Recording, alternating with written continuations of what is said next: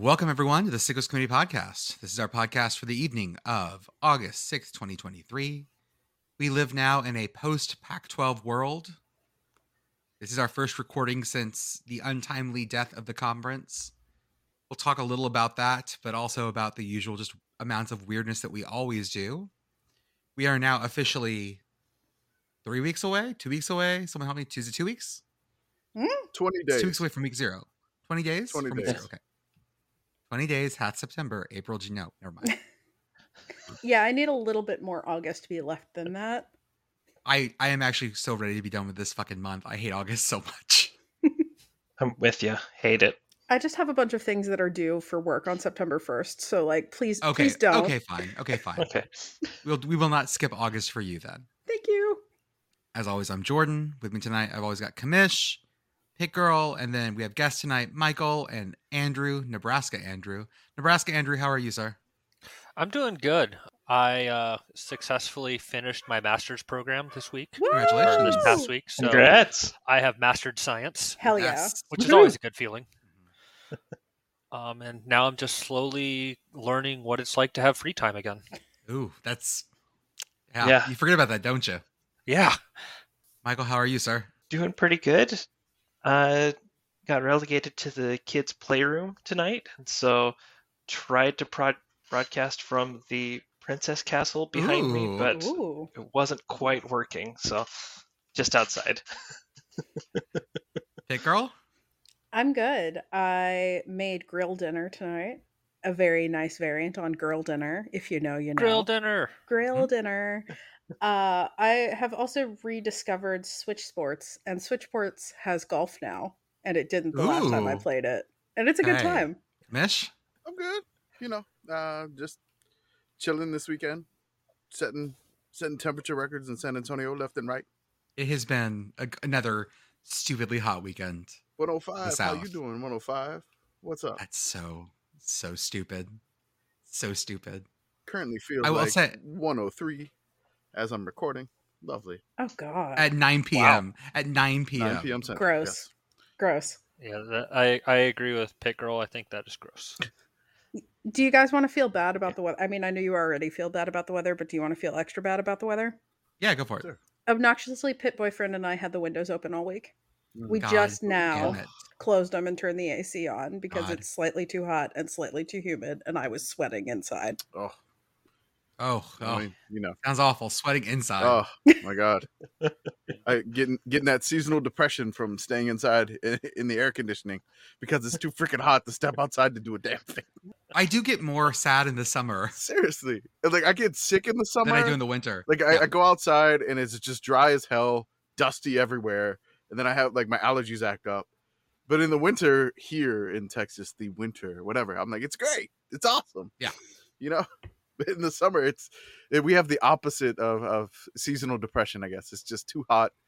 You just want to die. At least we're, we're not in Arizona where you, you fall on the pavement and, and burn yourself and have to go to the hospital. It's true. Well, do you guys know what week this is? This is World Championship Week for Drum Corps International. Ooh. Shout out to our good friend Arch, who is with his beloved Blue Devils, who look like they may be winning their bajillionth championship this year. I'm not going to jinx it, but they are That is very Blue Devil of them. It is extremely Blue Devils of them. Do we have a dynasty on our hands? I mean, the Blue Devils are definitely the dynasty. Let me get the exact number because they have won a whole bunch. Uh, if if you don't know what I'm talking about out there in listening land, Drum Corps International is basically basically professional marching band. You have to be a certain age. You can't be over, I think, 23 or 24. But they do this all summer. They tour, and then they go at the very end and have their big event in Indianapolis, which has been the past couple years. The Blue Devils have been basically world championships every decade since the 70s. They've won a whole bunch. Let's see here. I feel They- like they came through Nebraska last year. They do. They do. Their tour all summer is through. Uh, last year was their 20th title. They're going for 21 this time, which is uh, they're setting their own records basically. And yeah, it's great stuff. It is these this week is very intense. They have to go through prelims and mid lim, or the middle one, and then final, semifinals and finals. And you win your world championship, and it's great. So congratulations to everyone out there who's going to the Indianapolis World Championships. If you're anywhere near Indy, go to this show. It's incredible. If you're like a passive band geek, like had your band days, and you want to see what band, like what big time drum corps is doing nowadays, Hold on, go. hold on. Mhm. Define the term passive band geek for me, please. if you were if you were a band geek like back in the day and don't like keep up with it, then go because then you'll see what it, it looks like now, which is a whole different thing. Depending on when you march, a whole different thing. Because back when I marched high school back in 2002, like we were on. Don't fucking laugh. I gotta hate you. Tell me about the war, Grandpa. Shut up. Shut up. Like we were still we were still constrained by not having speakers or electronics. We didn't we we had to stay between like the end zones. That was something you couldn't like leave the end zones or the I sidelines. mean, and now they're doing fucking weird shit. I mean, there was no Wi-Fi back in the day. I Uh, There know. was no Bluetooth. There was the the best part was we had we had a our director at high school had a wireless mic with a giant speaker and this and the metronome was also mic'd into the speaker. We called it the hell hammer.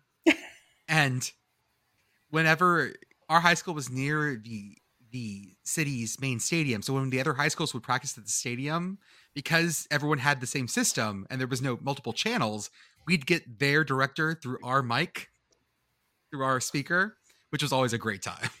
And hearing him be like those assholes are over there. They can probably hear you playing and how shit you sound. It was great. Great t- good times. Anyways they uh the blue devils actually trained this year in wyoming at university of wyoming at altitude because getting your oxygen level and working on breathing and everything.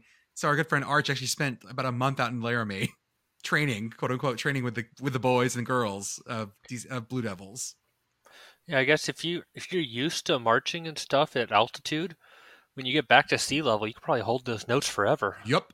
Some of the corps do this thing where they when they run laps and do practices, whatever, they take a piece of PVC pipe, cut off like about two inch length, and they put it between their teeth when they run. So you have to take in full air when you do anything. You pass out the first couple of times, but eventually your body learns to regulate that much oxygen. Yeah, they just need to learn how to do the circular breathing. If if they could Was do- that Dizzy Gillespie who could do that? Uh, lots of people. Lots of Mhm. people. could- I have a. I know some folks that can do it too. It's it's so weird because you have to hold the air in your cheek and compress it out with your face while You're basically a human bagpipe. right. Exactly. exactly right. That's I've often referred to myself as that, both you know in music and my love life. So there you go. I don't know what that means. I'm not checking Urban Dictionary for that. Someone Oh else yeah, can up. search that. Hold up. Sickos, drop in the comments what you think that Urban means. Dictionary human bagpipe. Uh, oh man, is that going? In Oh the, no, there is is that going in the there is, Discord? there is, there is a ba- there is, there is only a bagpiping, which Mm. is which is Mm. either no, not going to say any of these things here. yep. Just look it up on your own, sickos. Yep, there you go. Yep, you can have that on your own search history. Maybe Yeah, not that do at work. work. Also, want to say a, a fond farewell to the women of the Women's World Cup. I'm sorry if you woke up for that one because I I was up just for the PKs. That Swedish keeper was hundred feet tall and had 20 arms. So I'm gonna tell my kid that's how that went. It was it was rough. And then I don't know if you guys saw the actual goal line shot technology of the of the not saved uh last um, last Swedish kick. It was I, I've seen pictures of it, but I didn't know like what it was so the ball I, I didn't watch the PKs. so the ball has to go entirely for in soccer the ball has to go entirely across the goal line to score Okay. That's- and they have just like how tennis has the like in and out graphics uh the usfl has that like first line first down like tech and then you know in college football we still bring out 10 yards of chain and hope that we're close Mhm. but if for soccer they have goal line technology now that can show you how close you were i don't know that i could have gotten a sheet of paper between the line and the ball. Like it was the last just like like on the atomic level. So you're saying there's a little bit of ball still on the line, so it was not No, a it goal? was No. well, it was no. it was It an was- American saving a Swedish PK. So it was it was Okay. just over, like This far over. so mm. close. And Okay. So, yeah, it was basically a millimeter over, and the Americans were defeated by the metric system. like always. Gra- Grandpa Simpson said it was the tool of the devil. It was. You know there's actually highways in Arizona flagged with the metric system that have like metric system distances. Hmm. Oh yeah. One of the one of the few places in the U.S. that actually has metric on their highway signs. Is I mean, we we tried really hard to switch to metric in the seventies. My mom Yeah. like remembers having to learn all of the metric stuff much more seriously than you learn it in high school science class because we were really gonna switch to metric and then we didn't. So now, that the, now that the U.S. is out, everyone is has their stupid hot takes that are fucking useless. Right? so did you want to talk about? No, I'm just. It was, I'm not. I don't want to mention. God, I don't want to mention that don't- guy's name. Sorry. I, I'm. I'm done Don't with it. even fucking do He's- it. he's- the U.S. women's national team did not lose because they're gay. Thank Yeah. you. Or woke, woke. Or, woke. or have blue hair, or whatever the fuck it is. Yeah, we'll just we'll just leave that all for the message just board geniuses. They can. They can do that. Yeah, that's fine.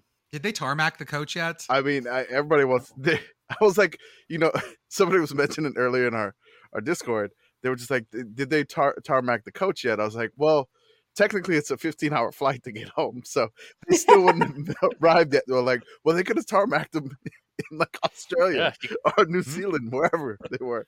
It's not the worst place to get left. I mean, you No. know, could definitely be worse airports. I think. I think I think the best the best thing I saw was when we agreed to pay the U.S. women like the men. We didn't expect them to play like the men. Oh, Ay, ay, ay. This is just part of the cycle. It'll be fine.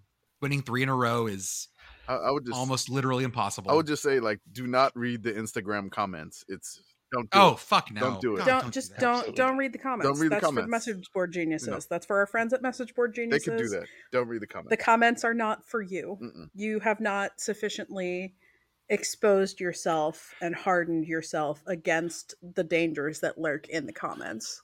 Well, I guess we have to talk about the Pac-12. This we're gonna crack some jokes about some of this because that's what we do. Because we keep things light. Humor is a coping mechanism. Ding ding this- ding. But like this fucking sucks. Let's be very clear here that there's no one on this podcast, there's no one that we talk to regularly that's like, this is a great thing. Because the loss of the regionality of college football is a death knell to what makes it interesting and unique. I was gonna say that's what I love the most about college football is the regionality. Yes. Mm-hmm. And The, the, soul of the sport lies in the regionality, and nobody asked for this except for a bunch of guys in suits. like literally no one asked for this. And it's just because of tv deals and where the money is in the sport that caused this. And then i'm going to skip ahead slightly. In all this insanity this pac 12 thing folding wasn't the stupidest thing i heard. It was it was folks at florida state going we need to inject private equity firms Yes.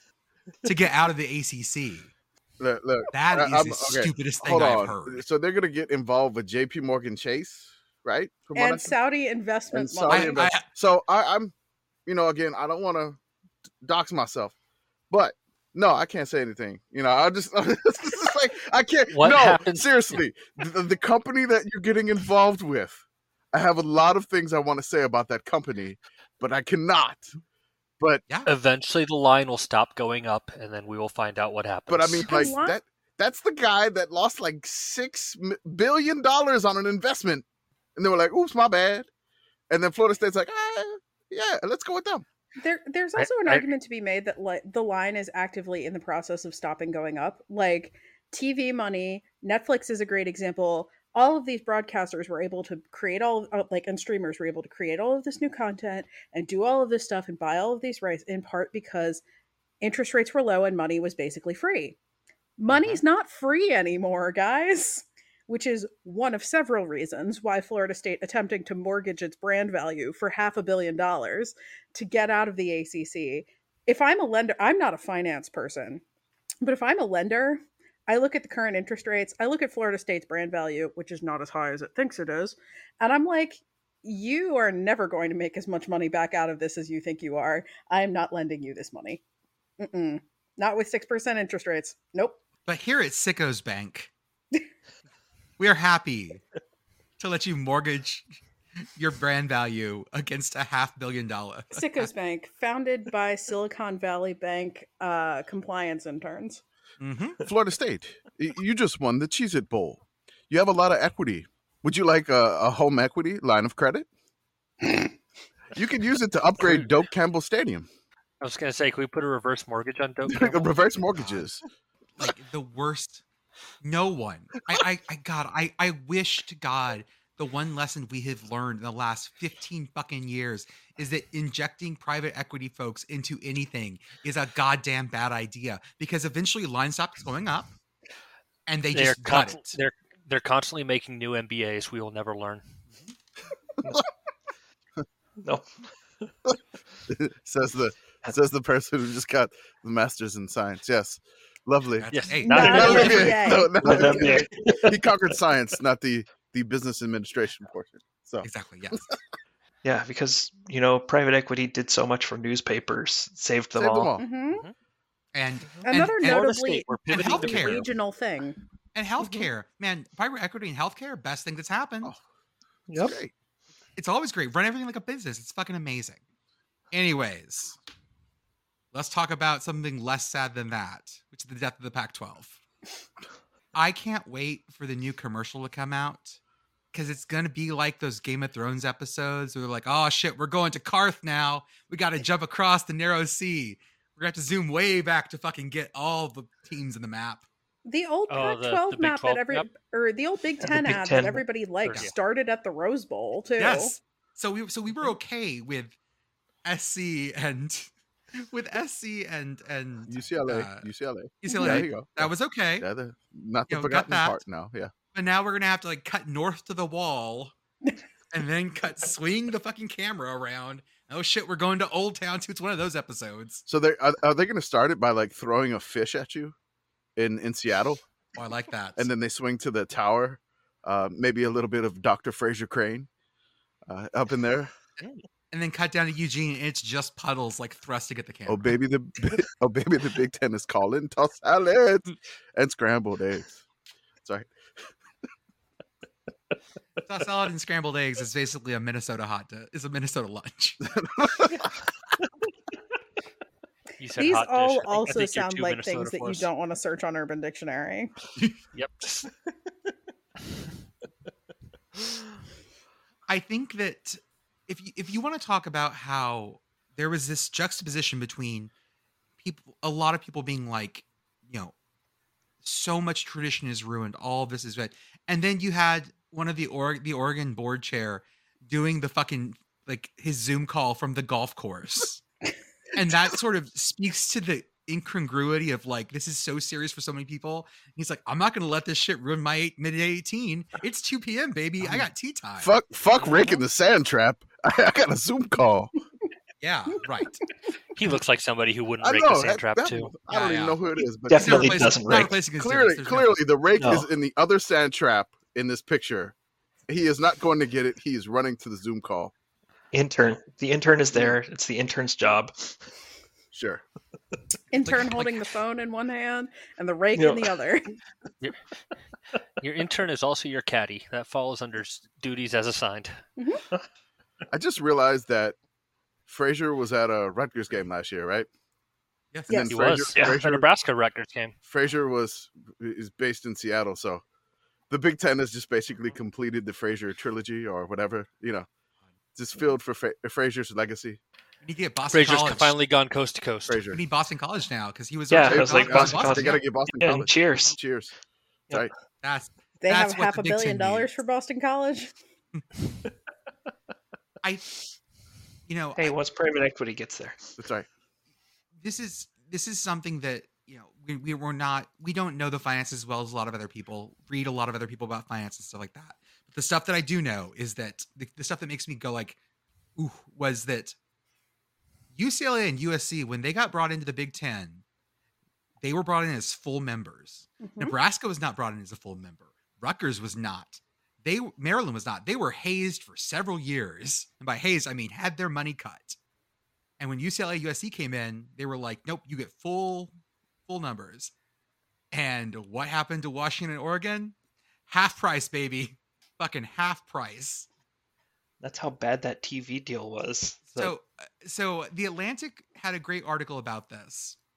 And they found out what that the Pac-12 deal actually was. It was 5 years, 23 million per school, basically. But we had incentives. If there were 1.7 million subscribers to the to Apple TV and the Pac-12 Plus package, you would get 31.7 million, which would basically meet the Big 12 numbers. But then, uh, what's his name? Klavikov? Klevikov? Kliavkoff. Kliavkoff had told the room to think bigger. At 5 million subscribers, the schools would eclipse 50 million per year. That's that's Big 10 money. Now, Commish, you did the math. I did. To get to 1.7 million subscribers, what percentage of the population of the Pac 12 states would have to be subscribed? 2.4%. 2.4% of the entire population of Pac-12 country would have to have subscribed to this. Yes. That's So so That's so roughly roughly lot. uh, you know just based off of the the percentages and everything, I, I think the area had about 70 million population just from the states in the the Pac-12 schools, and yeah, basically that's the, I don't know. And then I was like, well, how much are they gonna sell it for? Because the MLS Plus is what like fifteen dollars a month or like ninety nine yeah. for the full season. And if they would sell it at that rate, you know, I, I don't know what it would be. Yeah, looking about 2.4% of the population to reach the 1.7 million to subscribe this, which is, um, I, I, I'd say that's a lot. I don't, I don't know how many people sub- subscribe to Netflix or like would subscribe to Apple TV and then play pay the bonus on top of that. right. I think that's the rub Yeah. there. Yeah. Like, I am a sicko. I do not currently pay for Apple TV. I would love to be able to watch the Pac 12 network in, in a universe where the Pac 12 network still exists. Uh, but I'm not spending whatever Apple TV costs and then another 20 bucks a month on top of it. Like, I'm Mhm. just not. I'm I I am a person under 30 who still pays for cable because I like having all of the sports in the same place. Yeah, I have I have YouTube TV, and that's enough for me. I'm not going to get Apple mm-hmm. TV just for Pac-12. So NFL Sunday Ticket last year had 2.4 million subscribers. Wait, are you kidding me? No, So, in So, a, oh. Pac-12 was going to need to have NFL-like popularity Sure. to reach Big 12 levels. what the? F- And the biggest brands, well, Oregon has pretty high enrollment, but USC is a private school. They're the biggest brand in the Aust- well, they left. But like most of the big brands in the Pac-12 are not like high enrollment schools, so you can't count on like a huge alumni base. Right. Arizona State notwithstanding. Yeah, there's like a th- hundred thousand of them out there. What the fuck? But but again, they haven't been great recently, and they don't have. But that's fine. We decided to nuke this entire thing because we couldn't get a TV deal together, and everyone got real twitchy. We joked for so long, ha ha ha. It's you know, can't gotta watch it on your TV, gotta watch it on a fucking fridge, gotta watch it on a whatever. And little did we know, that was what they had. Yeah. That's that's that. Those were the cards they were holding the the athletic article also said that there was that some of the pre- presidents were expecting a more standard deal as well to for them to have and that was the one where Kliavkoff said something like oh he had something in his back pocket but that apparently evaporated before the July 31 date yikes Uh, you know, the, All of this sucks so hard. it just does. it's Yeah. I, it's it just feels like mismanagement on like so many different fronts. I mean, the numbers to me, because the base was like what twenty three mil a year, 23 they, they countered with 25 and then they counted with twenty five. I mean, twenty five. It's a six million dollar difference. The only problem is everybody in the Pac twelve was broke because of Larry Scott making them build their entire network and run it them damn selves. Yeah, Don't forget they still owe what 50 million dollars to Comcast. I think it was seventy million. Supposedly, was- Apple was going to take care of that in the deal, uh, which probably was a sweetener for some of the schools. Uh, Mhm. Maybe Cal, uh, who is in, incredibly in debt. Apparently, uh, we learned. oh up to their up to their eyeballs. I mean, I don't even yeah. know up to their eyeballs. I, I think they're like they're they're they're deep inside the Mariana Trench of of, of debt. it, it just it, it feels like like the fans did nothing wrong, the players did nothing wrong. It, it was just there's not any leadership. There's just an absolute void of it. There's not any governance in the NCAA unless you eat too many cheeseburgers. Uh, there's there's not any governing body saying like, "Hey, you know, the Oregon volleyball team has to go play Rutgers and Maryland and and then back in West Lafayette and then have in one week. Sure, that's fine. Yeah, go right ahead and let them do that. I'm sure that that's great. Just a failure of leadership, and then leadership is not going to pay the price. The fans are, No. the players are. It sucks. You know how the It best? sucks. You know how the best take? The Stanford tree had the best fucking. Yeah, take. it did. I'm gonna quote the Stanford tree. There you go. Realignment doesn't help players or fans. It just lines the pockets of media executives who don't pay their writers. Mm-hmm. There you go. There you go, Stanford facts. tree. I see why the Stanford tree got suspended though, for saying stuff like that. He keeps it too real, or or the tree, not he or she. I don't want to gender the tree. The tree. The last tree. The last tree was was a woman. I'm not sure who the next tree is gonna be. I have no idea because the tree is still suspended, right? no, Oh, tree's okay now. they, No, they the freed the back. tree. Thank the Lord. yeah, for, yeah. Thank the Lord. tangential but related. I just want to take a second to talk about how this happened. Washington and Oregon left. Everybody was like, this is going to kill the Apple Cup and the Platypus Trophy. And then Washington and Oregon were both like, actually, no, we're still going to play those. I am Mhm. kind of of the opinion that Washington State and Oregon State should tell Washington and Oregon to go piss up a flagpole. Yep. Like, it's very, we're going to destroy you. We're going to leave you with no money when you've re- just renovated your stadium and invested in facilities and all of this stuff. But we're still going to do this for you. Nah, fuck that. I just, ugh, all of this is awful. I hate it. Just nuking the stuff that makes this good, Mm-hmm. or the stuff that makes it shit. Mm-hmm.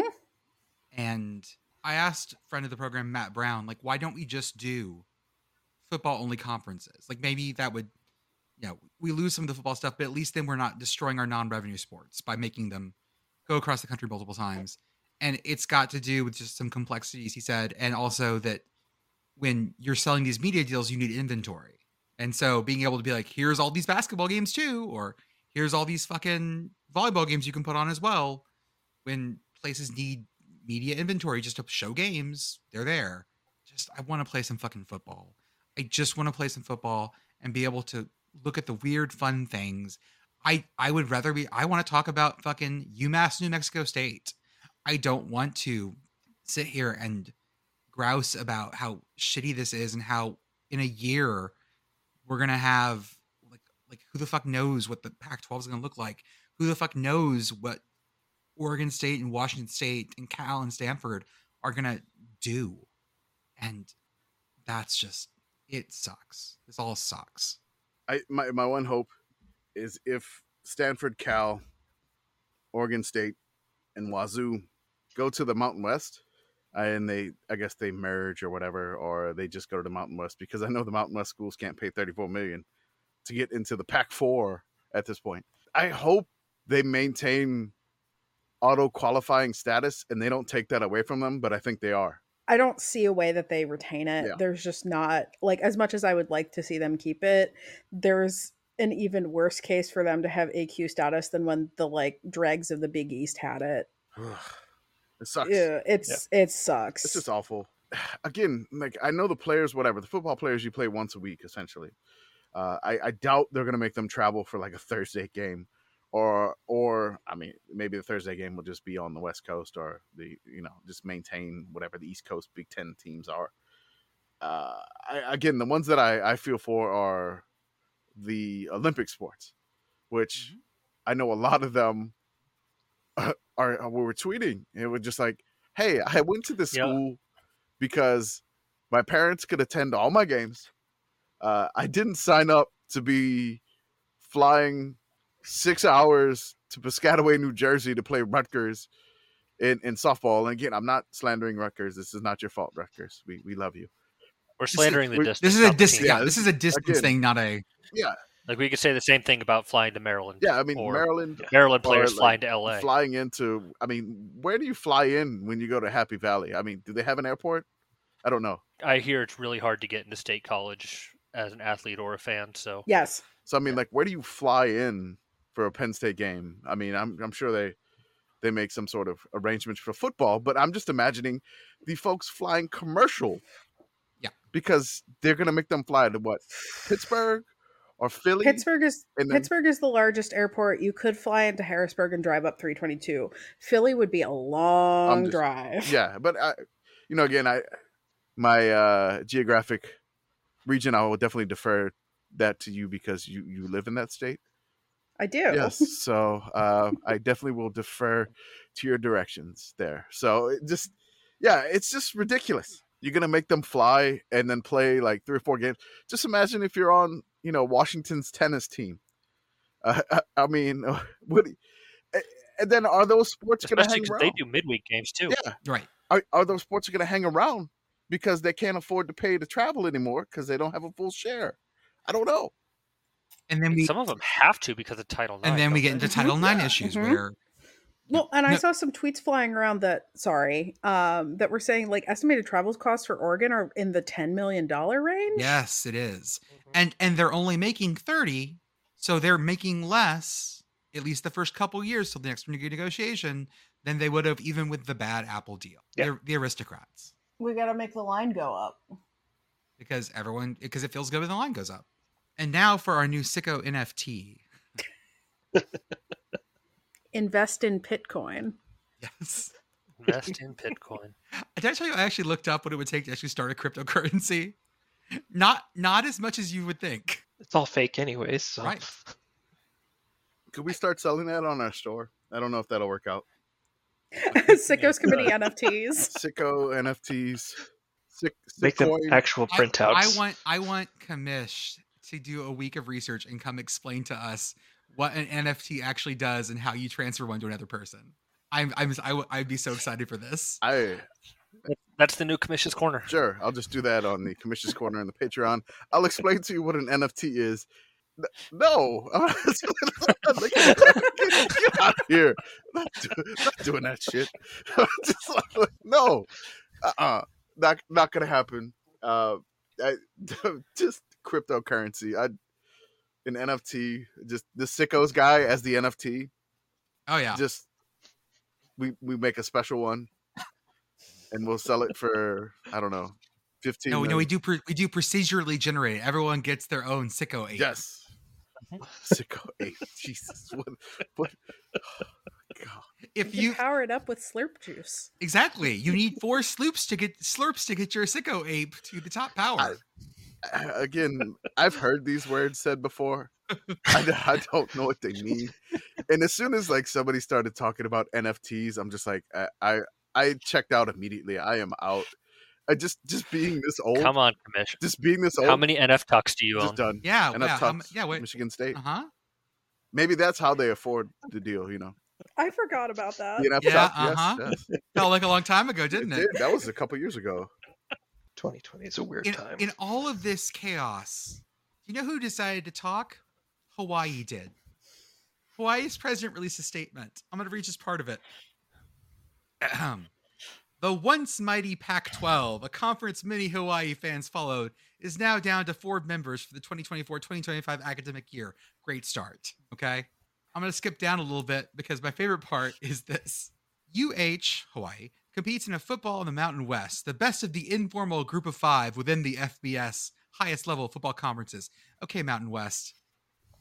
Say that you're the best of the group of five. Like, okay, let's let's slow your roll. You had a bad you've had a bad year or two, okay? Now, this is the quote. After a dalliance by our colleagues at San Diego State University with the Pac 12 in June, our membership remains consistent and strong. This is what happens when you try an open relationship and it doesn't work.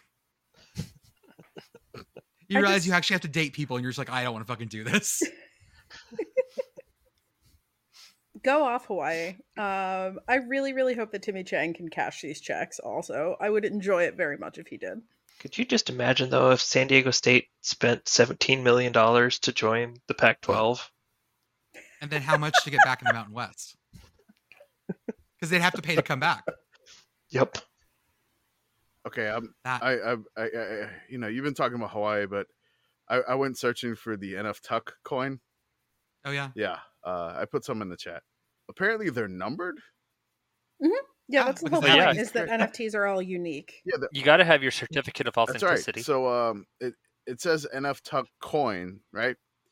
Um, the ones that I, I put in the chat, it, there's a couple Now, of them. Commish, um, I, I, I want you not to look up what the conversion rate is Okay, because I'm going to ask you How much do you think half an Ethereum is worth right That's now? about to say like there's their Ethereum, um, and then half of an Ethereum. So uh, yeah, how much do you think that's all worth? right, so Ethereum, I I believe I know what it is, uh, but it it's kind of it's not Bitcoin. Uh, it's like below Bitcoin. It's like a sub cryptocurrency below that, I guess. Sure. But so I'm I'm assuming it's less than a Bitcoin, just off the top of my head. how, how much is Bitcoin worth right so now? So I remember Yeah? at one point a couple years ago it was like 31k for one like Bitcoin. Now I'm thinking maybe a Bitcoin is maybe worth like three grand if you're lucky. Um, so the Ethereum, I'm gonna say if it's half an Ethereum, 125 dollars. uh, half of an Ethereum currently, or, or port Nine might be hundred for- dollars. I looked it up already. 900. Oh my god. Ethereum By way- USD is one thousand eight hundred and thirty nine dollars. Uh, by the way, one Bitcoin is worth twenty nine thousand dollars right now, Commissioner. Oh wow. We were just giving away this Commish's corner for Oh, man. free. I know. Let's talk about cryptocurrency. NF Tuck, buy it now. By the way, uh, looking at all these numbers, it said like 97 or whatever. They, they're still number one there, just chilling. You know, you scroll all the way to the bottom. Number one is I, I don't even know if they've sold any of these, and there's How much? How much? How much they sell in uh, NF Tuck One for? uh, it's there's nothing. There's no bid on it at all. NF Tuck one is Well, still there. what's what's what's the what's Wait. the what's the what's the minimum cost? Nothing. It's nothing. It's listed for nothing. Has has any of them been I- sold? from what I Wait, can we can tell, have NF Tuck number one. we could. I think. Let me scroll. I gotta get back down here. And it's all Ethereum. You gotta buy an NFT in crypto, so it's just I think. I Yeah, you all, have to convert all NFTs are on actual Ethereum. money. money to Ethereum to then acquire the NFT. This is all real dumb. it's very Yeah. But line goes up. line goes up. Uh-huh. Here we go. We are not a It makes- financial podcast. Do not take financial advice from us. But also, But Sicko crypto. Consulting, Come on, people. Sicko Consulting will help you with your finances, and Sicko Bank is happy to take your money. We are not FDIC insured. There you go. NF NF Tuck coin two and one, not for sale Oh, but they're not. and for no sale. bids yet. Mm, So that means they have been bought. Okay. Yeah. Okay, So Uh, one and two. that's uh, So I'm trying to figure out which ones when when it would say it was it was bought. Okay, so number five. Okay, so three, four, and five, they're all for sale. okay. They got one and two. There you go. and they're both um, listed as at at at that half Ethereum. So that's nine hundred bucks. Need a lot more Patreons. Uh, that's what we're gonna do We'll with your there. money, guys. We're gonna buy an We're gonna go hard into crypto. Join our it's a Patreon. business investment. Hey, line has to keep going Line up. has. I don't even. Line always I don't up. even know how we went down this road, but okay. This is this at least we can laugh at with some sort of of some sort of just like glee and whatever. It's not nearly as depressing as the other shit. So NF Tuck number one was last sold for three quarters of an Ethereum. Okay, so I, I don't know at what time, so I don't know what the value of Ethereum was then. But today that would be about twelve hundred dollars. yeah, gotta have gotta get your NF Tuck on. Uh huh. I'm gonna drop in the chat the new Big 12 because this is the other part of it. We have a new bigger. I thought we would have the biggest Big 12. I was wrong. Big 12 got bigger. We're at 16 members now going into the 2024 season, I believe. Let me get the image with all the uh, teams on it because I need to separate out two things. I am very angry about what happened to the Pac 12. I'm sad for the students that it screwed over, but I can also be very excited for these 16 teams to be doing anything because these 16 teams, they're a lot of fun. Like I in, am so excited. like in this in this group, there is not one where I go, this is just dead weight. Like these are all teams that are trying real hard. Mhm. Not not doing well, but they're trying real hard. And that's all you can really ask sometimes. New Big 12 is going to be oh no, we accidentally made a conference entirely out of the ACC Coastal. And it's going to be amazing. It's going to be so good. Like there's Yeah. there's no one in this conference that I'm gonna go like, oh, this is just like here's the cream of the crop. No, this this could be a giant like this is the crab bucket I in the best oh. way. it's gonna be great. I, Yeah. I don't I don't know. I, I mean, you got Utah out west. That is that is out west. I'll give you that. But they're not necessarily, you know, guaranteed to be a power the entire time. They can have down years. It will retire eventually. And and you know what? They have to play BYU, Yeah. who fucking hates them. Yes. And so that game, Yes, that- we do. And that game is going to turn into a giant fucking knife fight. Well, I mean, it, it is called the Holy War. it excited. is called the Holy War. That- I mean, you know, um, There's two holy wars in the fucking Big Twelve Yes. now. all the Yes. Holy Wars. Oh man. As soon as that news broke, I was oh, I was just lo- losing my mind cuz being able to hate Utah again is just it's such a gift. Like I have missed this so much. They've been so annoying online. I mean, BYU fans are also probably the most annoying people online as well. But oh, being able to being able to just actually throw something back at them once we get into conference every single If year, it's going to be so good. if you're a fan of if you're listening to this and you're under a certain age you don't remember when utah was not in a power conference and they were a really good team out in the WAC and but they like that chip on their shoulder fucking drove them crazy. So that when they first joined the pac 12 you could not go fucking five minutes without utah fans reminding you that they were now on a power conference. Things were different now. They were one of the big boys. And for BYU to join a power conference and then Utah have to come in. I'm surprised BYU let this happen. BYU was always willing to let Utah come in. Utah was one that didn't want to because BYU was it was more just like oh you, you know the Thanos meme. You did all of this and look where it brought you Mhm. back to me. what what's the other Holy War? Is it is it Baylor TCU. Baylor TCU? TCU. Okay, all right. I'll just Yeah. is that is It's it's way less of a holy war. okay. I mean, it's Well, especially because TCU is like the C is basically in name only well, at it- TCU you now. know, so it's it's okay. I was like, it's not called the Holy War, though, right? Yeah, It is. Yeah. What? Mhm. Okay. Why did I not know this? There there are several holy wars. I think even like I think even Boston College Notre Dame. Yep, that's called the also the Holy Holy War? War. That's weird. I don't like that. Yep. Okay, so it, it, it, it says on Wikipedia, it does not say Baylor and TCU is a holy war. It's called the Revivalry. Okay, that's fucking stupid. It's the holy. Oh, okay. That's that's Yeah. why I was like, I again, you know, don't jump on me. I, I never heard it referred to as a holy war, but I am not a Texas resident, so uh, yeah, I'm just living in Texas. I'll say that. It's I think it's like if you search Baylor TCU the Holy War, you get a YouTube video with that name on it. I think probably both are acceptable. I always thought Revivalry was kind of funny personally, but like mileage may vary. Boston Col- the Boston College Notre Dame game has a Wikipedia page called the Holy War, so that one has a little more oomph, I believe. Which is Yeah. funny to think about because like yeah, that feels weird. Like they're bo- I, I don't know. I feel like we should be calling this one the Crusades. Like it's I don't know. They're both Catholic. It's different. the Vatican the Vatican Bowl. oh wait, no, no, no. This can be like we should be calling it the Great Schism. Ooh, Yes. One of them is Roman, one of them is Avignon. This is perfect. Chestnut Hill really is the Avignon of the U.S. if you think about it. but you know who else? You know who's doing great right now, guys? The Mac. Good old Mac, just Yeah. real steady, Sitting there, Just Uh-huh. just vibing. just vibing. You know, they nothing happening. we if we if we ignore their dalliances with like Temple and UCF and UMass, and let's not worry about that. They've just been consistent. Things are good. The last team they added was Buffalo, and even then, if you ask most MAC members, Buffalo's like the new kid, and they've still been there for like twenty years. Yeah, I mean, the, the MAC doesn't really talk about you know having Marshall and then Marshall leaving, and then Marshall returning, and then Marshall leaving again. That doesn't really happen that often. Like, but the Mac is just like this beautiful, consistent flow. Whenever people talk about what they want college football to look like, like these local important rivalries, they're describing the Mac. Mhm. And I think that people don't realize that sometimes. Like all those things you want in college football, that's the Mac.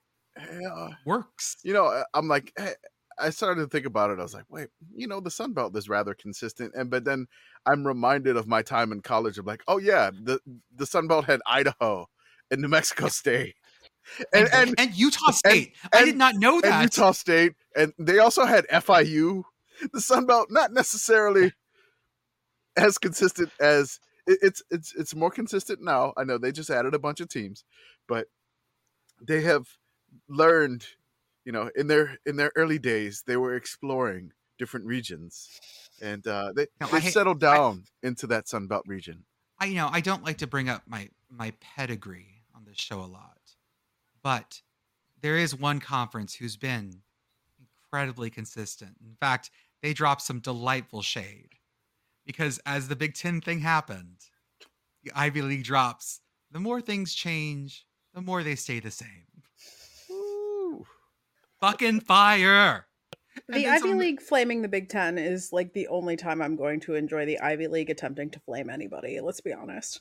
as I doff my hat to you. Someone then pointed out that Dartmouth does have a keg as a fake mascot, and that's as Wazoo as shit.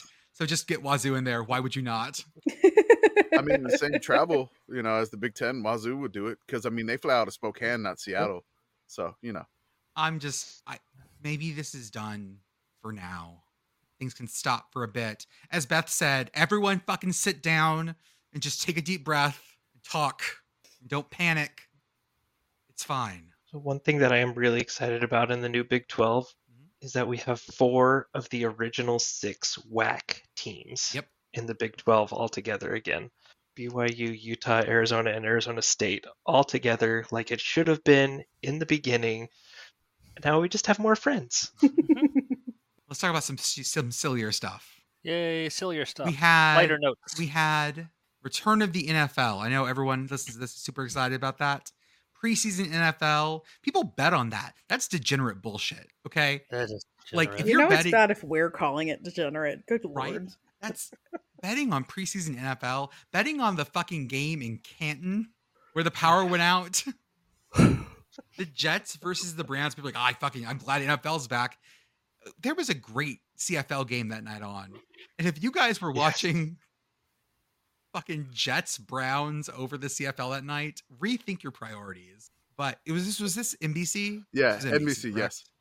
yes. NBC absolutely flaming the Jets with a graphic that reminds them last time the Jets dot dot dot played on NBC was the butt fumble game, Thanksgiving 2012. I always forget that was Thanksgiving, and I was Mhm. very thankful for that play, and I still am to this day. The last time the Jets played in a playoff game, Aaron Rodgers won the Super Bowl in 2010. The last time the Jets won the AFC East, Sauce Gardner and Garrett Wilson were two years old. Name the quarterback. 2002. Name the quarterback for the Jets in in 2002 that won that. was- I can't. I'm not an NFL I'm gonna guess. Chad Pennington, but let me that's what I'm see. gonna go. Chad Pennington was my guess. I mean, Vinny Testaverde might still be Testaverde was like at that point. 98, I think. But he was st- like, I feel like he was still. It was Pennington. All right, perfect. Guess who the head coach was? Oh, it was Herm it Edwards. was. Hello.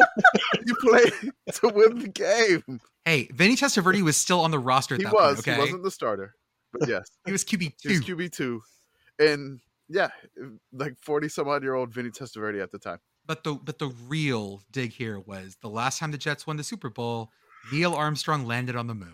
1969. Ouch. Yes. Damn, Nice. Damn guys. So the moon is haunted and cursed the Jets, is what I'm hearing. That's what it was. Neil Armstrong was definitely not a Jets fan. There's no way. There's no way. There, I, I can't imagine the number of Purdue and Jets fans. Like that circle has to have no center. This is one giant step for man, and fuck all Jets fans. No, uh, One giant step for man. J E T S. Jets. Jets. Jets. That's we, we missed out not letting Eagles fans land on the moon first. Go birds. Yo, go birds! Go Birds. It's one small step for birds. Fucking Philly. The Eagles have landed. the landed. Eagles have landed.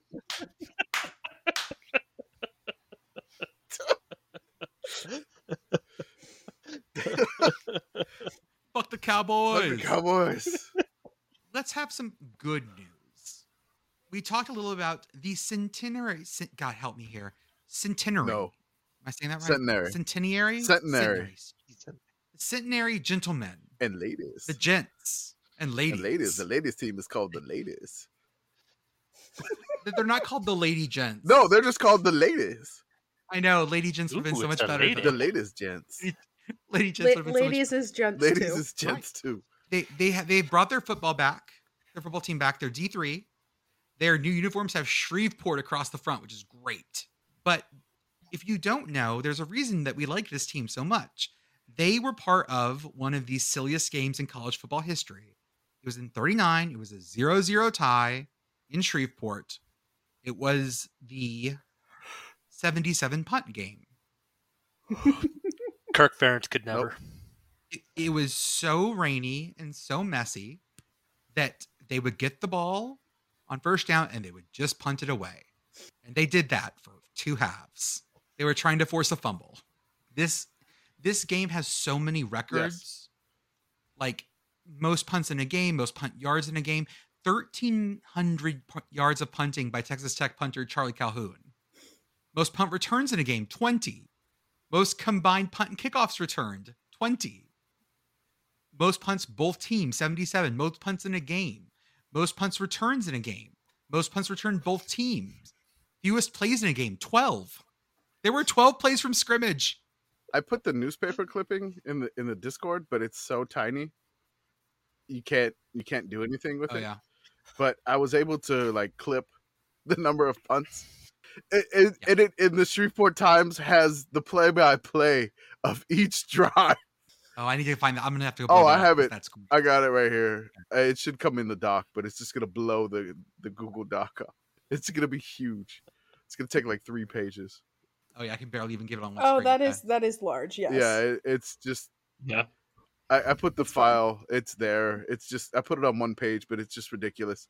Okay, I'll pull it. I'll pull something. You But yeah, this is this game was insane, and so this is a legendary game in Sicko's history. So just basically, I'm reading like I'll read a little bit of the fourth quarter. Go for it. Uh, so it says uh, Texas Tech first down and ten to go. Uh, Calhoun punts out of bounds to the Centenary 22. Centenary first down and ten to go from its 33. Bowerman punts to the Tech 29, where the ball is grounded by Olsack. Texas Tech first down and ten to go. Calhoun gets off a nice punt that goes to the Bowerman on the Centenary 26, and he returns 10 yards to the 30, I'm sorry, the 24 to the 34. And then Centenary again, first down and 10 to go from its 34. Bauman punts to Hill, who signals for fair catch. He fumbles, but recovers on the Tech 32. So there's a full article in the Shreveport Times of the entire game. And it's it is just masterful work, giving you the entire play by play. Just incredible stuff. I wish we could go back. Well, A, I wish we could go back in time so we could watch this game. B, I wish we could go back in time. And do you guys remember the Notre Dame NC State game that was played in a oh, hurricane? Oh yeah. Could Yep. never forget Yeah. that one. Yes. I would like to go back and swap Notre Dame for Iowa and just see what happens. And if Kirk Ferentz decides to do this. Punt on first, yeah. Why not? Uh, Notre Dame trying to throw the ball into 60 mile an hour winds every single play is still the best thing that could have happened in that game. That is true. That was also classic comedy. It was it was such a great game to watch. I I love watching every every single moment of that game. I, I watched the entirety of that one. I, I could not turn it off because I just could not believe what I was seeing. and it was it was fantastic. Thank you so much, Brian Kelly. I appreciate it. I am ever grateful for your your play calling in that game. Thank you so much. I'm looking at another article about that game, and the opening line. This is from the uh, Tyler Courier Times from Tyler, Texas.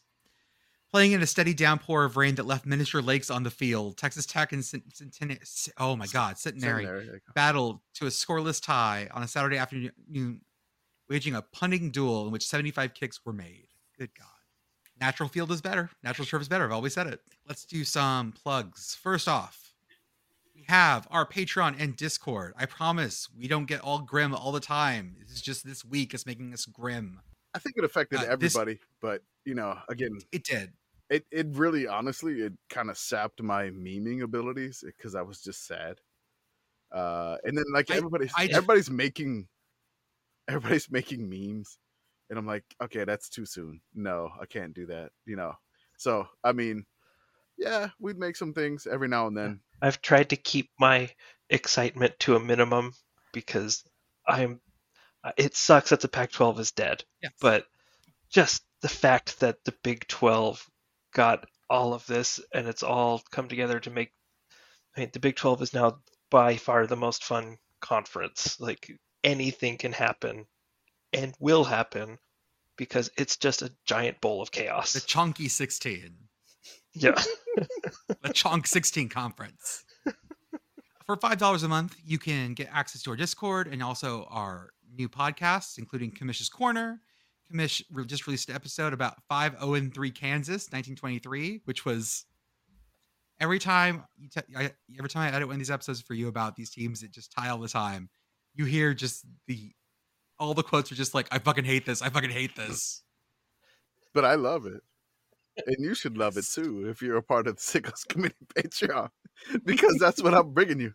I, I have a couple of, of schools lined up. I'm I'm actually looking at like the worst conference champions of all time. I've been I've been Okay. searching some of those, so I may have one of those that has the worst record, but still somehow manages to win their conference. Uh, I got a few of those lined up, and I don't know which one I'm going to pick, so I'm going to think about that coming up. But uh, I'm just going to give you the conference, the ACC. Mm. Oh boy. I was lot of- debating whether it was going to be the ACC or the MAC because there's going to be some good Oh, candidates there's for that. there is that some Mac both. too, but the one I'm going to I have three candidates from the ACC that I can pick. I I I have no idea which one I'm going to pick, but they are they're just e- each of these seasons are ridiculous in their own way. It's just amazing, and uh, I can't wait to just compile the notes on all three of these teams. I don't know which one's coming Friday though. We also have our merch store, which is oh god, I'm lost in tabs again. Oh god, oh god. Oh god! Oh no. There we go. At sickos-committee.sellfy.store. If you want stuff for the season start, make sure that you get it in the orders in now. We also have our new Sickos weather service gear, which is great. I'm gonna have to look. yeah i'm gonna I'm, I'm gonna uh, i guess plug that a little bit further but really um we're we're probably That's a nice mug. we're, we're gonna Mhm. yes plug for the store store plug but you know really we're gonna we're gonna start releasing a little bit of the fall gear probably towards the end of the month uh, because you know in other places besides texas that it's 105 i have to understand that people can actually open their their their windows and and you know live in what we call in louisiana gumbo weather uh, where you can just basically open the windows turn off the air conditioning and just let the coolness uh, cool down your house. That that doesn't happen in texas until like maybe november now i guess. Right. maybe maybe november because i know sometimes on december we will have like the heat index and turning on the air conditioning for christmas or something. But yeah uh you know i, I have to understand that the upper half of the united states actually does cool down a little bit sooner. So we may have some hoodies some long sleeves uh coming in the in the next couple of weeks so check it out and it's gonna be some good stuff. It's it's not like you know poor quality merchandise or anything like that. It, it is some good quality uh, material and the prints i've been incredibly pleased with like people tweeting at us or giving us pictures in the discord of the material. I am so thrilled on how amazing these things are coming out so Sellfy has been doing fantastic with the print on demand and get get some of the gear. Get some of it get some stickers for your your your mugs or your laptop or whatever you put stickers on. I, don't know if you put it on your kid's backpack when he goes back to school whatever. Uh do something Works like too. that. Yeah i mean whatever. Get some of the gear help us out. It it helps us you know keep this going and and maybe give you some more podcasts in the future a little bit quicker in the season. And and you know a bunch of other things that maybe we'll start traveling to some games more maybe we can attend some more crazy bowl game like the scooters We're coffee too Bowl. busy buying NF Tux. Hmm? Yeah, I- I'm gonna be there third year, baby. Yeah, that's right.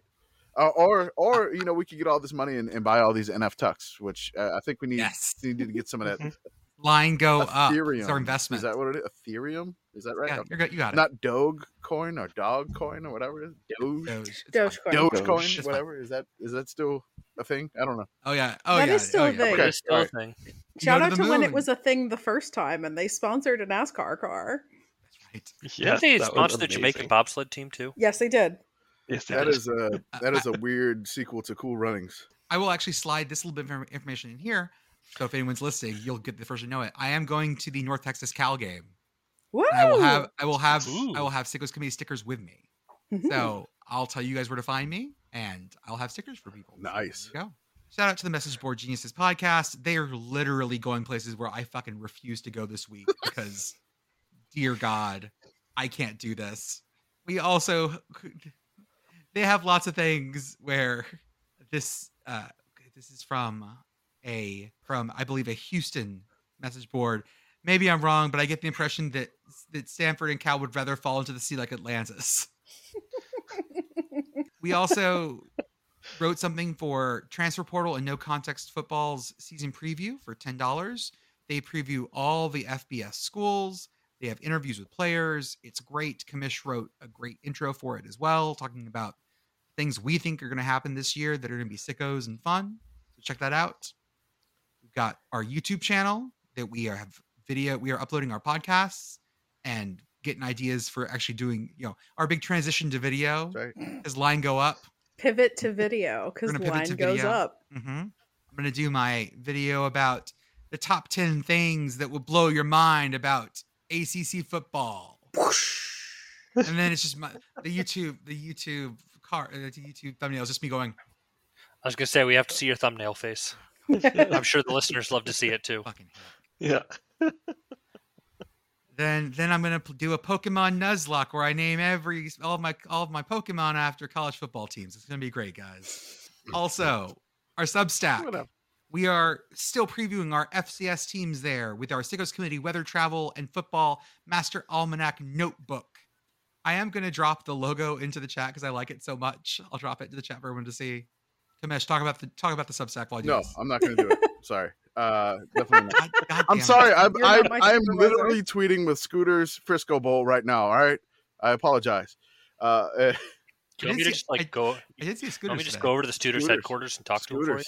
Scooter. No. Uh, the uh, Sickos Committee Weather, Travel, and Football Master Almanac Notebook. We we got a couple of different, um, you know, FCS previews coming up. We try to do it in our Sickos warning, watch, and you know, advisory method. Give you a little bit of detail of what they did in 2022. Give you a little bit of detail of what their schedule looks like in 2023. Like, do they play an FBS team? Uh, why are they playing that FBS team? uh, and and some weird schedule quirks, uh, such as you know some teams in the NEC, the Northeast Conference, playing uh, three different teams playing three different uh, Division two teams that don't have Wikipedia pages at all. Uh, so some of that stuff is, is going to definitely be uh, coming out uh, on Monday. We do have the Missouri Valley Football Conference, home of the FCS champions, South Dakota State. Also, the powerhouse of North Dakota State. Uh, we got that coming out on Monday. Uh, then on Wednesday, we have the NEC and the Patriot League preview. Uh, and then on Friday, we're going to have the MIAC and the SWAC on Friday. Uh, give you a little, uh, some fun stuff uh, on the weekend. And then we're going to have a couple of different other conferences. I believe we got the Pioneer coming, the Southland, and the SoCon. And then the one lonely independent FCS team will have that. Uh, I don't know if we're going to put it by itself, but it'd be kind of funny if we do that. Uh, eh, which is which is it's just Kennesaw State. So they're the only independent team, and I feel like just doing one post for them, just just to be like the Independence, eh, Kennesaw State. Uh, I did. I did drop the logo I made into the chat. I am very proud of this logo. I like it a lot. It's very absinthe bodily, and I like it. It is it is very good. I like it. I was very happy, pleased with that. beautiful. Also, I'm just gonna say my writing got dragged by Commish today. I turned in my Patriot League preview, and I got dragged for calling Holy Cross a sicko's warning. I, I didn't. I you know again they made the playoffs. They they. It's hard for me to rationalize you calling Holy Cross sicko's warning, and but I was able to rationalize it after I, Yeah, because they're gonna score a I was thousand. like, it's I gonna was be like, great. fine. I was like, whatever. I'm like, I was like, you really rated Holy Cross as a sicko's warning, uh, and I was like, hold on. I, I was like, I'll keep your rating, but I need you to fle- You just put like points, points, and more points. Take the over, and I'm like, we're not betters. Get out of here. But you know, they have a great But offense. the, but the Sickos Committee sports Yes. book will let you bet right. in six states in four countries. Eh, you could bet in Ethereum, or you could trade in your NF Tux. oh, I like I like That's this. right. Okay, no, this is synergy. Starting the first crypto sports book. Crypto Sportsbook. I guarantee we're not the first. Yeah, We're definitely not yeah, the first. That's no. happened before. We're The- definitely the, Tech not. Bros have beaten us to that one. It's you know it's fine. Uh, This is we're gonna start our own. Sure, we, we can do it. This too. is part of our conglomerate. Sickosbetting.biz. Dot mango. Mango. Can we get like a different country? Dot What- are what you? is- no, Oh, not yeah. are you. That's a little bit too far. Dot Moldova. Dot Moldova. We ML? gotta do that. Dot dot Nova. FM. That's right, because we we actually have a relationship with NordVPN. Hmm? That was the weirdest thing to tweet ever. Because it, it was just like they didn't give us a code or anything. Like, here's this link from the Sickos committee. We can get you a discount on NordVPN. and I'm like, you can watch the Pac, so you can watch the Pac-12. So you network can watch the last last year that it exists. I was like, it felt so shady tweeting. but then I'm just like, it's a great deal. It's like 63% off. And I'm, I, I'm like, Mm-hmm. nobody's going to take us serious at this. And then some people we are just here to help you with all of your Moldovan VPN Moldovan needs. Moldovan VPN needs, we'll, we will definitely hook you up. Uh, so yes, if we tweet out the NordVPN link, it's legit. Uh, it is a 63% off. If you already have a subscription to NordVPN, you can just tack it on for two years at that discount. So whatever you have, it's great. Use it. Um, I don't know why they agreed to allow us to be an affiliate, but you know, since since Jordan is is a big proponent of Moldovan VPN, uh, NordVPN decided to sponsor us in, in some sort of way to give you a huge discount, uh, which would be cheaper probably than the Pac-12 network on Apple TV. We also have Home Field Apparel. They have this week another new school drop. Kent State. They have a Captain Flash t-shirt that looks so good. And I don't know if they have grog, but God, I hope so. Yes. Please, please, Please have grog. Please have Grog. If you don't remember who Grog is, go back to our Kent State episode. Also, refreshes of Kansas, Kansas State, and Mizzou. You get 15% off your first order with promo code yes ha ha ha yes. That's three ha's. And also, if you use our link, we get a little kickback from that, which always helps as well. I'm gonna predicate my 98 U- my 98 UConn thing with one thing is that I'm gonna want another shot at this. Really? I'm gonna give you guys the story tonight. We're gonna talk about it. It's gonna be fine. But I I got a bunch of info that was too late to put in. Oh, I'm gonna give you the main story and then I'm gonna fill it in with some other stuff later on. It's fine. Jordan's corner. This is because uh, 98 is that stupid time period where not everything has been archived yet on the internet, Mm. but not everything is available readily. It's that stupid gap in there. And here's the other problem for 1998 UConn. By the way, this is for our best season of all time for teams who are below 500 all time. Go Satwa Ab 500 at. This is part 39 of 41. We're almost there. And I don't know if you guys know this, but the 98 99 UConn Husky basketball team was also very good. In fact, they won a national championship. And so 98 UConn, double check me on that. I thought it was Or was it 97 97. 98? It was 97 98. Okay. So the the problem is is that there's a lot of focus in media and everything else on the 98 Huskies basketball and not a lot on 98 Huskies football. Was this their Aeropostale era? Or No, that was a little later because that was that was the Dan Orlovsky. The. Orlovsky days. Okay.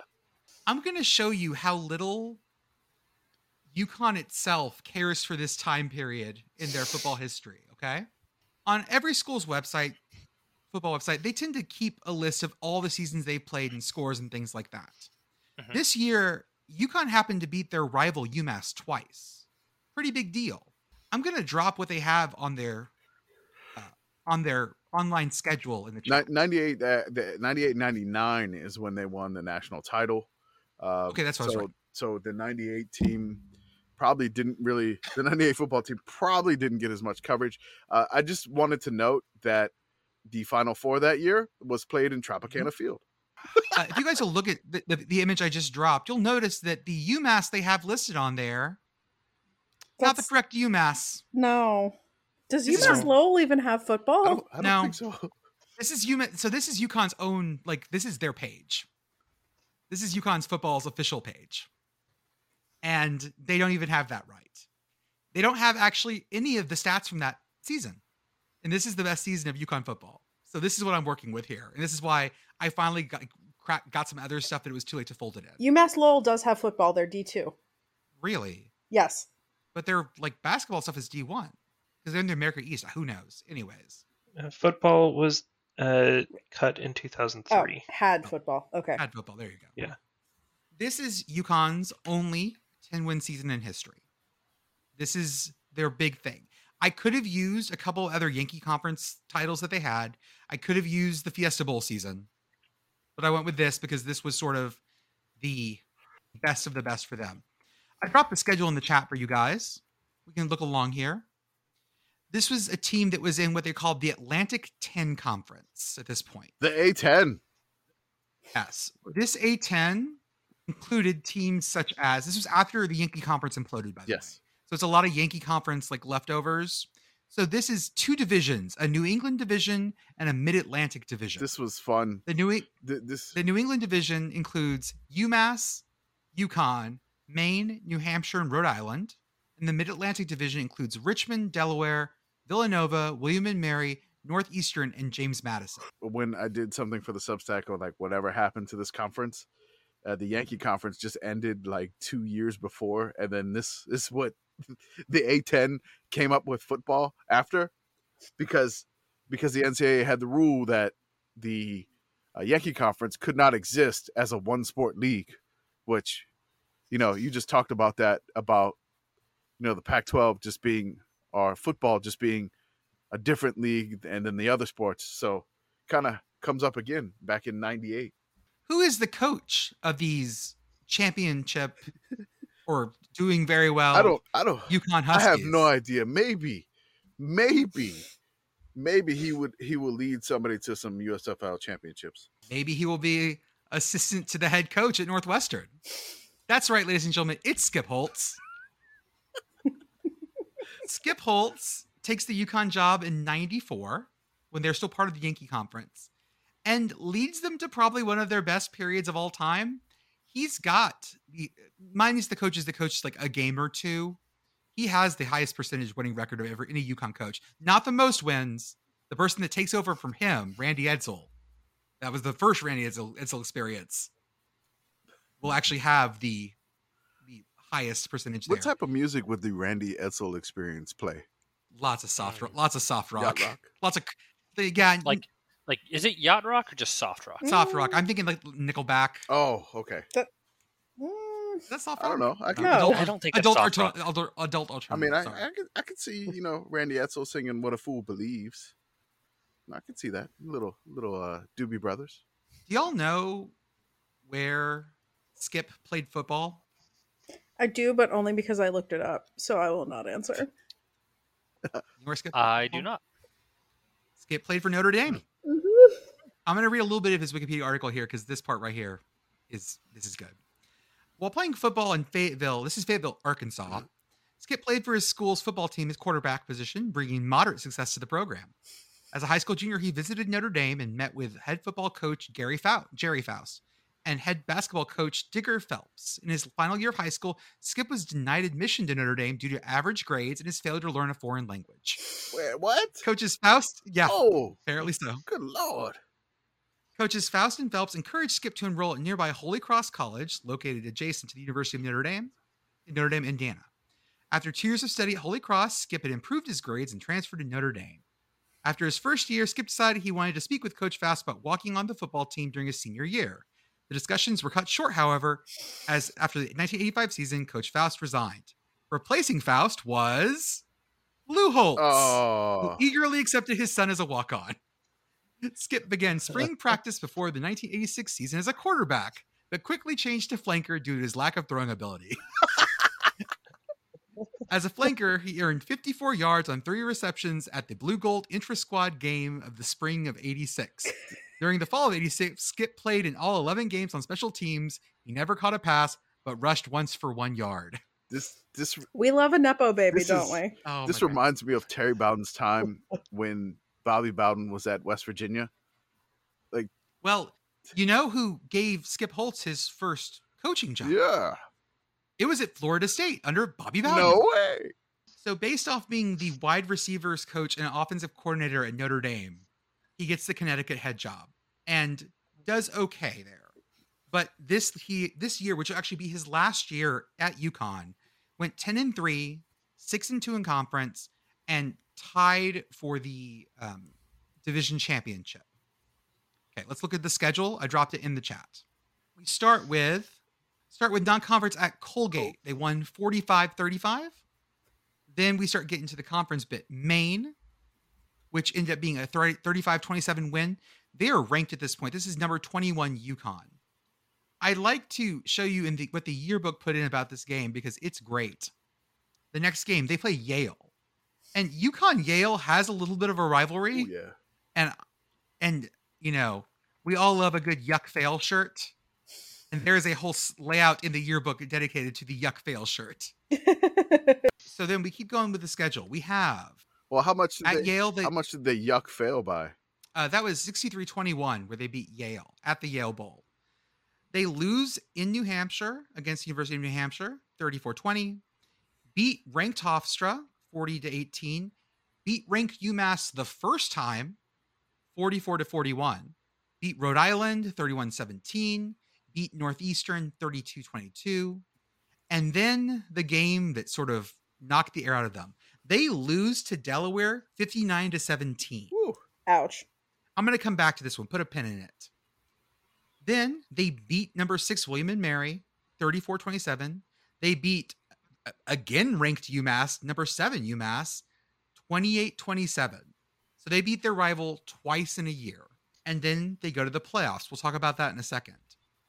I don't know if you guys remember 1998 UMass, but we've talked about them before. We, we have, Mhm. Amish, do you remember what happened that year Uh, with UMass? Yeah, I, I did. Uh, they UMass played an incredible amount of close games, and somehow they they either lost a few, but they wound up winning the uh, national title.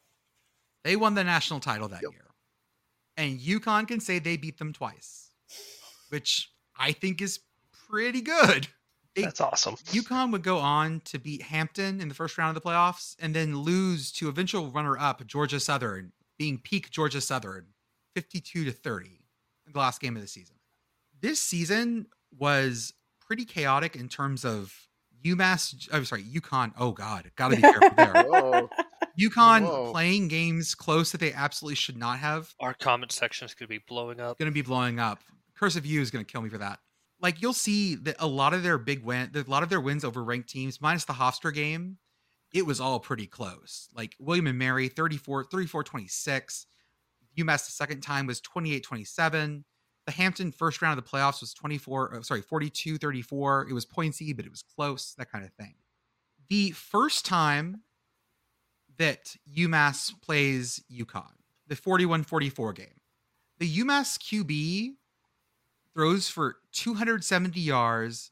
The UConn QB, which is Brian Hoffman at this point, is 413. UConn actually loses their QB about halfway through the season for a couple games. And so they're still clicking on all cylinders even through that. And this the last game, you'll notice that the the uh, or I have it right here. Sorry, you don't notice that uh, UConn's quarterback was Shane Stafford, and then uh, Todd Bankhead was for UMass, and Shane Stafford was not a passing quarterback as much. So you had a difference of that second game when you and UConn wins 28-27, they only throw for 129 yards. Like they're way under their normal number there. They're just trying to like get that game out of the way. Uh, this is from a, a blog article about this from uh, one of the UConn SB Nation blogs. Basically, uh, Skip Holtz took the reins over 94, sparking something resembling a turnaround. From 1995 on, Skip Holtz's teams went 30 and 16. The 95 team, led by all time leading rusher Wilbur Gilliard, started off 6 and 0 for the first time in 96 years. Wow. UConn's first loss came at the Ramnapping Trophy game, which is the uh, Rhode Island game. And they lost three of their last five games, finishing eight and three. Disappointing finish apparently caused Holtz to make freshman quarterback Shane Stafford cry after a loss to James Madison. So. Uh, apparently, that was just the trick to turn around the program. Three years later, a senior laden squad put up together the pre the best pre D1A season in UConn history, led by Stafford, who concluded his career second in school history in completions and passing yards and tied for first in touchdowns.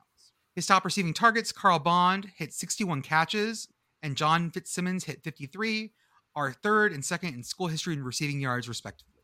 Stafford played this quarterback, Shane Stafford, played about a dozen years in the Arena League. The 98 Huskies went 10 and 3, averaging over 33 points a game, and defeated eventual national champion UMass twice.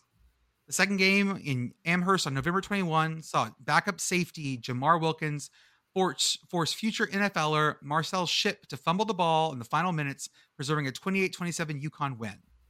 The victory catapulted UConn to the to the uh, Atlantic 10 New England Division title and its first postseason berth ever. And this is all fun and games. It's going well. Season's great. But then I told you that this was Skip Holtz's last season there. I don't know if you all know where Lou Holtz ended up in 98. Maybe South Carolina. Yeah, it's like maybe South Carolina. somewhere Yeah. in the south. Yeah, USC. The other USC. Yes, not, not And one after- conferences. uh, Skip got a bunch of questions leading up to this last game against Georgia Southern about whether he was going to leave. And he's like, I don't want to, you know, that would just distract the kids. I don't want to do this. I don't want to do this. And then he goes and becomes offensive coordinator at South Carolina. and then they find uh, a little dude by the name of uh, Randy Edsall to come and pick up the pieces there the first time. the yearbook mentions also that this was the 100th season of football in Storrs. UConn football started in 1898, and this was their 100th season, their best season in history, and their only appearance in postseason play in history. During the season, they beat eventual champs UMass twice, and there were many leaders on this team, including we talked about Shane Stafford, junior quarterback. There was also Brian Hoffman, who stepped in when Shane got when Shane Stafford got hurt. Offensive guards, including Dennis Callahan, senior nose guard, Khalid Riley, junior free safety, Jeff DeLucia, junior quarterback Jordan Younger, and senior linebackers Eric Rogers and Perry Rice. And then the whole last paragraph is about Skip Holtz leaving. But when I say that this season gets erased at UConn, like there are no box scores, there are nothing. Hmm. And that sucks. Yeah.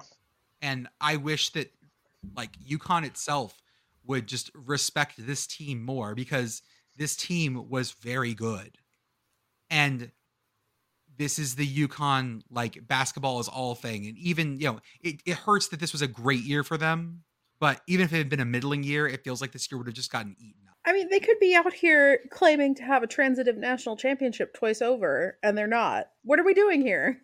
I, I'll also say that because because Georgia Southern has a box score for that game, the final game of the season, uh, that UConn was actually within five of Georgia Southern heading into the fourth quarter. It was 35 30. Mm. And Georgia Southern just it got away. It, Georgia Southern just started running all over them at the very end. The other thing I wanted to mention about the season, and again, this is not to drag UConn, but to talk about how weird this one game was.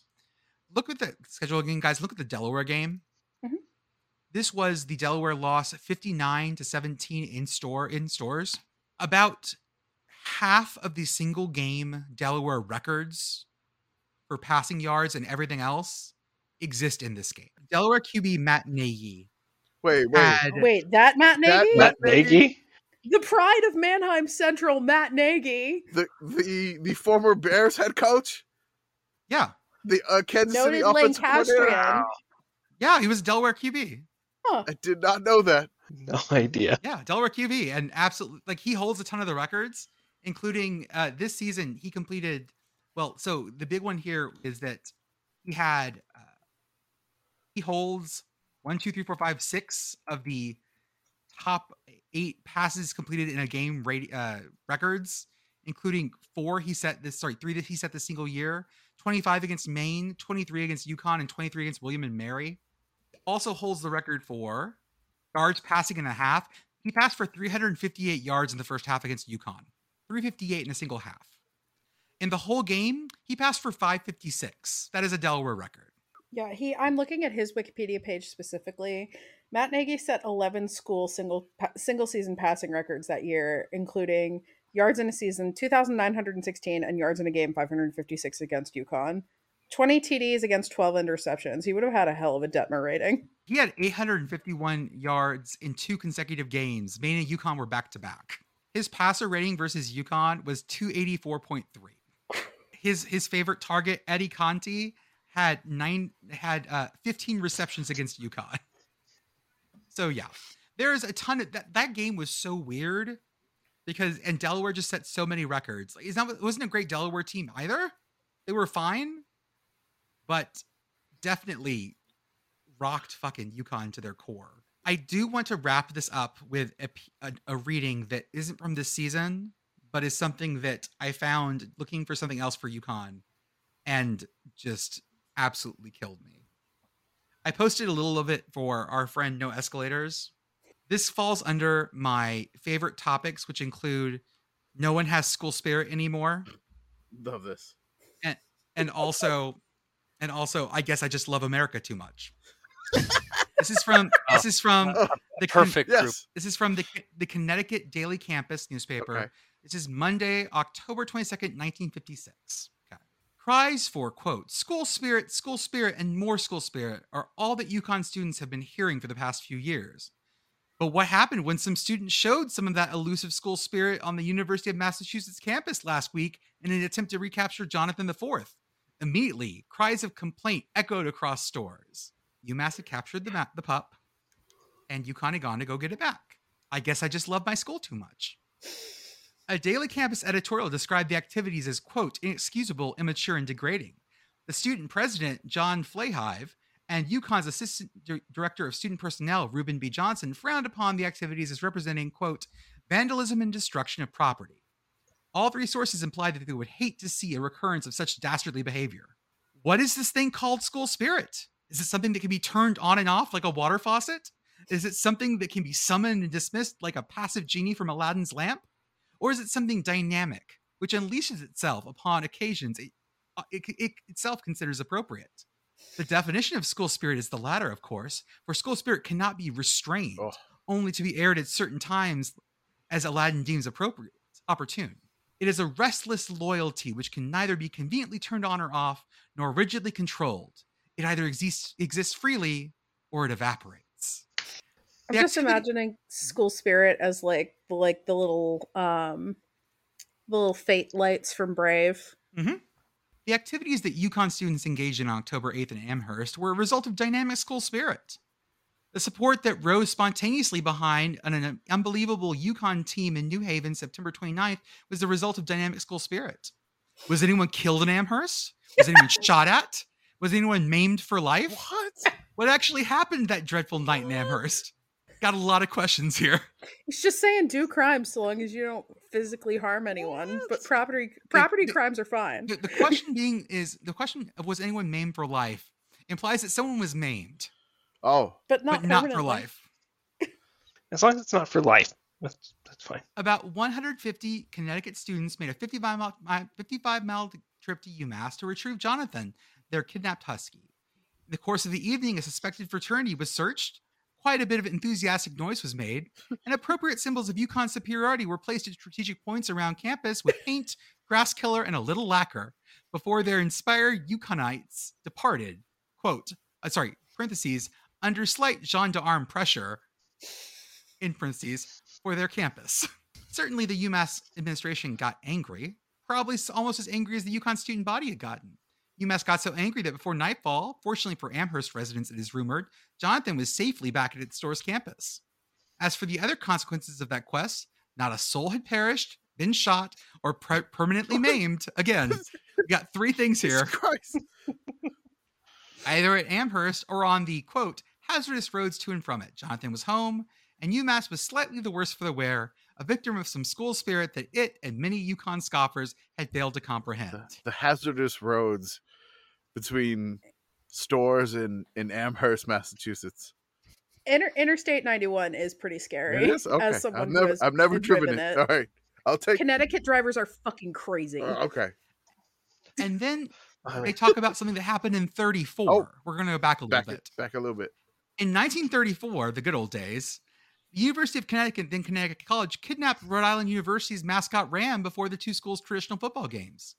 20 carloads of Rhody fans came into Storrs in search of their mascot. They tore down the football goalposts and part of the bleachers and tried to get the scoreboard. Six of them were captured by UConnites and, quote, detained for the night. You could just kidnap people in 34. What? One UConn student was, quote, removed to Rhody's Kingston campus. Am I being So- detained? Am I being detained? So, so, yes. so six six Rhode Island students were captured and detained at the UConn campus, and it looks like one of the Rhode Island people captured, a, kidnapped a UConn student and took them back. Was the fair affair condemned by the two schools' administrations? To the contrary, the institution's president thought, quote, quote, thought it was good joke. A picture of the UConn Fieldhouse today shows the two presidents shaking hands when the Ram was returned just before the game. Instead of instead of criticizing the affair, the Connecticut College president, Dr. Charles C. McCracken, constructively suggested that, quote, to appease ruffled feelings, a trophy should be offered annually to the oh, school winning the football I'm game. sorry. Read read that guy's name again. Charles C. McCracken. No groans about degrading, immature, and inexcusable behavior uttered by either side. The interchange was recognized as a manifestation of school spirit, not an abhorrent crime. School spirit is more than nicely cheering, nicely timed cheer at a football game. It is also enthusiasm. His UConn students displayed in Amherst last week. Perhaps it should be channeled, but it should not be condemned. God bless you, sir. I'm sorry. Like his name was Charles C. McCracken. Charles C. McCracken. Dr. Charles C. McCracken. He's talking about immaturity. I'm talking about C. McCracken. Mhm. I just I just want to know if anyone was shot. like it's, I, I mean, how many people are getting shot in Connecticut in '98? Jesus Christ! Not 98, 56. 56, 56. but still, He's like, Enough, whatever, I enough. guess. Like, like one person got shot, and that was it. Did anyone no die? died? Were they maimed for life? It, it sounded like the with the Ken Jeong character from from The Hangover. But did you die? Were you maimed for life?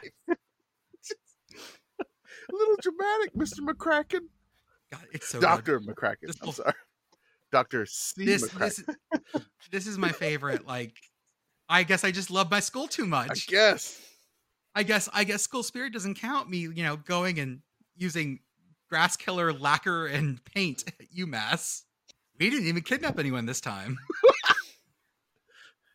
They don't have school Anyway. spirit anymore. They're not kidnapping for football games. Anyways, congrats, UConn. 98 season was great. You managed to beat your rival twice and win your win your uh, only division title and go to your only playoff. And that was great. And we've got two more teams, Buffalo and ULM. That's all right. Two more to go in the BSO AT FT WA B500 AT. So So close. Well, I think I think we all feel a little better being able to talk about silly college Yes. football stuff and not the serious stuff. I hope you No. guys enjoyed it too. And we will talk to everyone else on Tuesday. I'll see you later, and uh, y- you all can see my cracking as I leave.